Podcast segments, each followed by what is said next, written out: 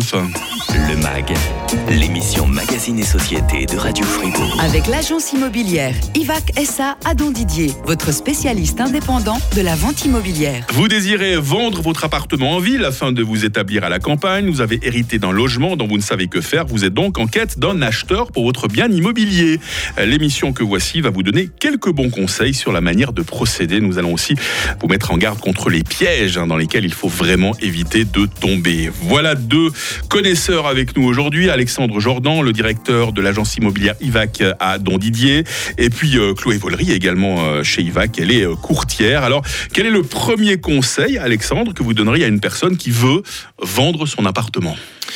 C'est vrai que quand on veut vendre un appartement ou une propriété, les, les procédures sont un petit peu complexifiées. Il y a beaucoup de choses à connaître. Donc, Premier conseil qu'on pourrait donner, c'est bien s'informer.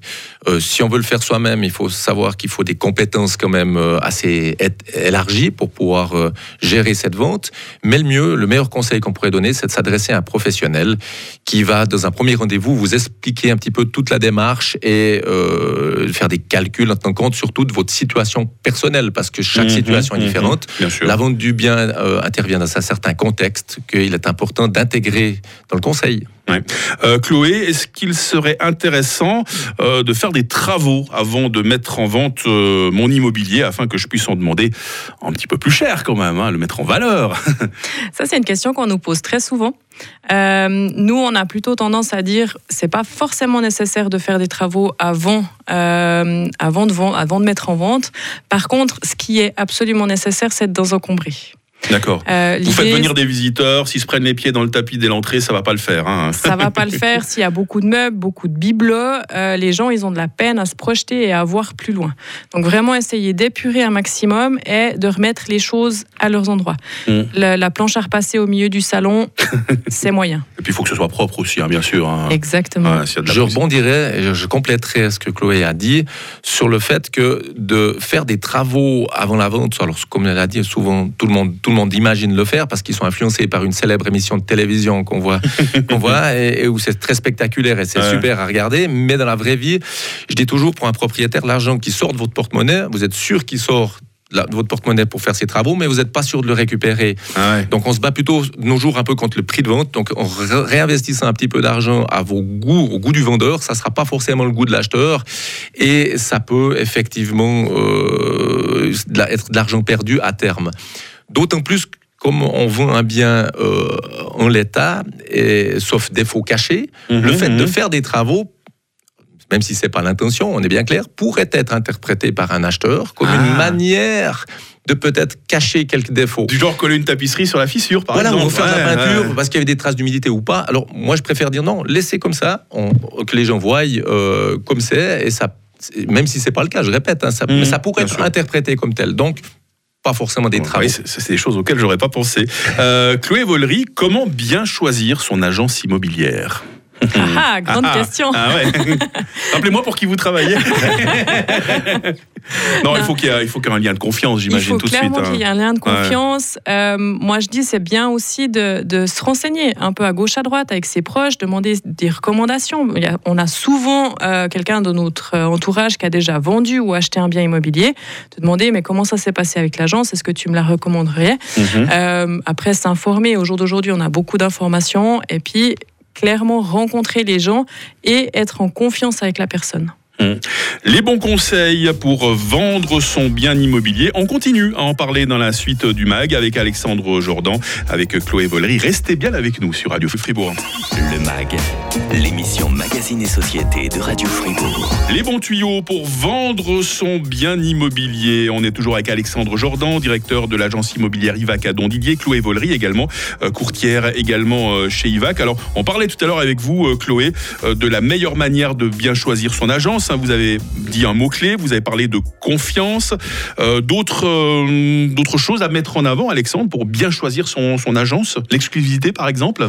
Alors, avant de parler d'exclusivité, c'est vrai que le mot confiance, il est lié au mot exclusivité, parce qu'au mmh. moment qu'on fait confiance à son agent immobilier, euh, et je répète, un agent immobilier, c'est pas seulement un tarif, c'est surtout un, grand travail derrière. Et l'agent immobilier doit bien expliquer lors d'un premier rendez-vous tout ce travail, telle, quelle ampleur du travail. Donc c'est vraiment un, service de A à Z que, le, que, le, que la personne doit fournir ou doit s'engager à fournir pour un résultat. Euh, l'exclusivité, c'est un mot, en tout cas, que chez nous, on n'utilise quasiment jamais. Pourquoi? Parce que on, axe beaucoup notre, notre travail sur l'humain. Et, et, le, le, vendeur, ce n'est pas seulement un vendeur de biens immobiliers, c'est une histoire qui se raconte. Donc, du moment qu'on a la confiance de cette personne, qu'on a compris sa situation, qu'on a clairement expliqué son travail, l'exclusivité va de soi du fait que si on mm. veut faire un, bon travail, on est obligé de pouvoir se donner les moyens de faire ce bon travail. Et le moyen de faire ce bon travail, c'est l'exclusivité, c'est-à-dire d'être seul sur l'affaire. C'est drôle parce que moi je pensais que le meilleur agent immobilier, c'est celui qui allait vous proposer le meilleur prix pour vendre votre logement. C'est pas, pas seulement ça, Chloé, alors? Beaucoup, de, beaucoup de gens euh, pensent à ça. Euh, non, euh, c'est aussi maintenant malheureusement une technique de certaines agences ou de mm. certains agents immobiliers de proposer ou un prix le plus élevé possible de la maison ou de l'appartement pour obtenir un mandat de courtage. Mmh. Euh, ce qui était Sans être euh, sûr de pouvoir le vendre à ce prix-là, hein. c'est parfois de l'esbrouf tout simplement. Hein. Exactement, mmh. et mmh. après de passer avec des négociations très euh, fermes et un peu féroces derrière ce qui est un peu moyen à mon sens. Ouais. Euh, Alexandre, comment se passe le premier rendez-vous avec son agent immobilier après qu'on soit serré la main, qu'on soit présenté de, de quoi est-ce qu'on va discuter exactement? Alors, ce premier rendez-vous, il est capital. Déjà, euh, on doit, comme j'ai dit tout à l'heure, comprendre la situation. Euh, je prends mon exemple, chez nous, c'est environ deux heures de discussion. Alors ça paraît énorme comme ça, mais on aborde plein de sujets jusqu'à la mmh. calculation de combien il va rester à la fin. On est en compte les impôts sur les gains immobiliers, les différents. Euh, le CECB, c'est un document qu'on doit faire pour, pour vérifier la capacité énergétique, enfin la, consommation énergétique du bâtiment. Il y, a, il y, a, plein de choses à savoir et on, fait un calcul. Donc au premier rendez-vous, on sait quasiment si on vend un tel prix, combien il va rester dans le porte-monnaie. Mmh. C'est pas seulement euh, vite euh, mettre des photos sur Internet, c'est pas seulement vite arriver avec des clients, il y a tout un travail préparatoire à faire. Donc ça, c'est important. On doit analyser les documents. Sans métier. Hein. On doit faire absolument, comme faire la radio d'ailleurs.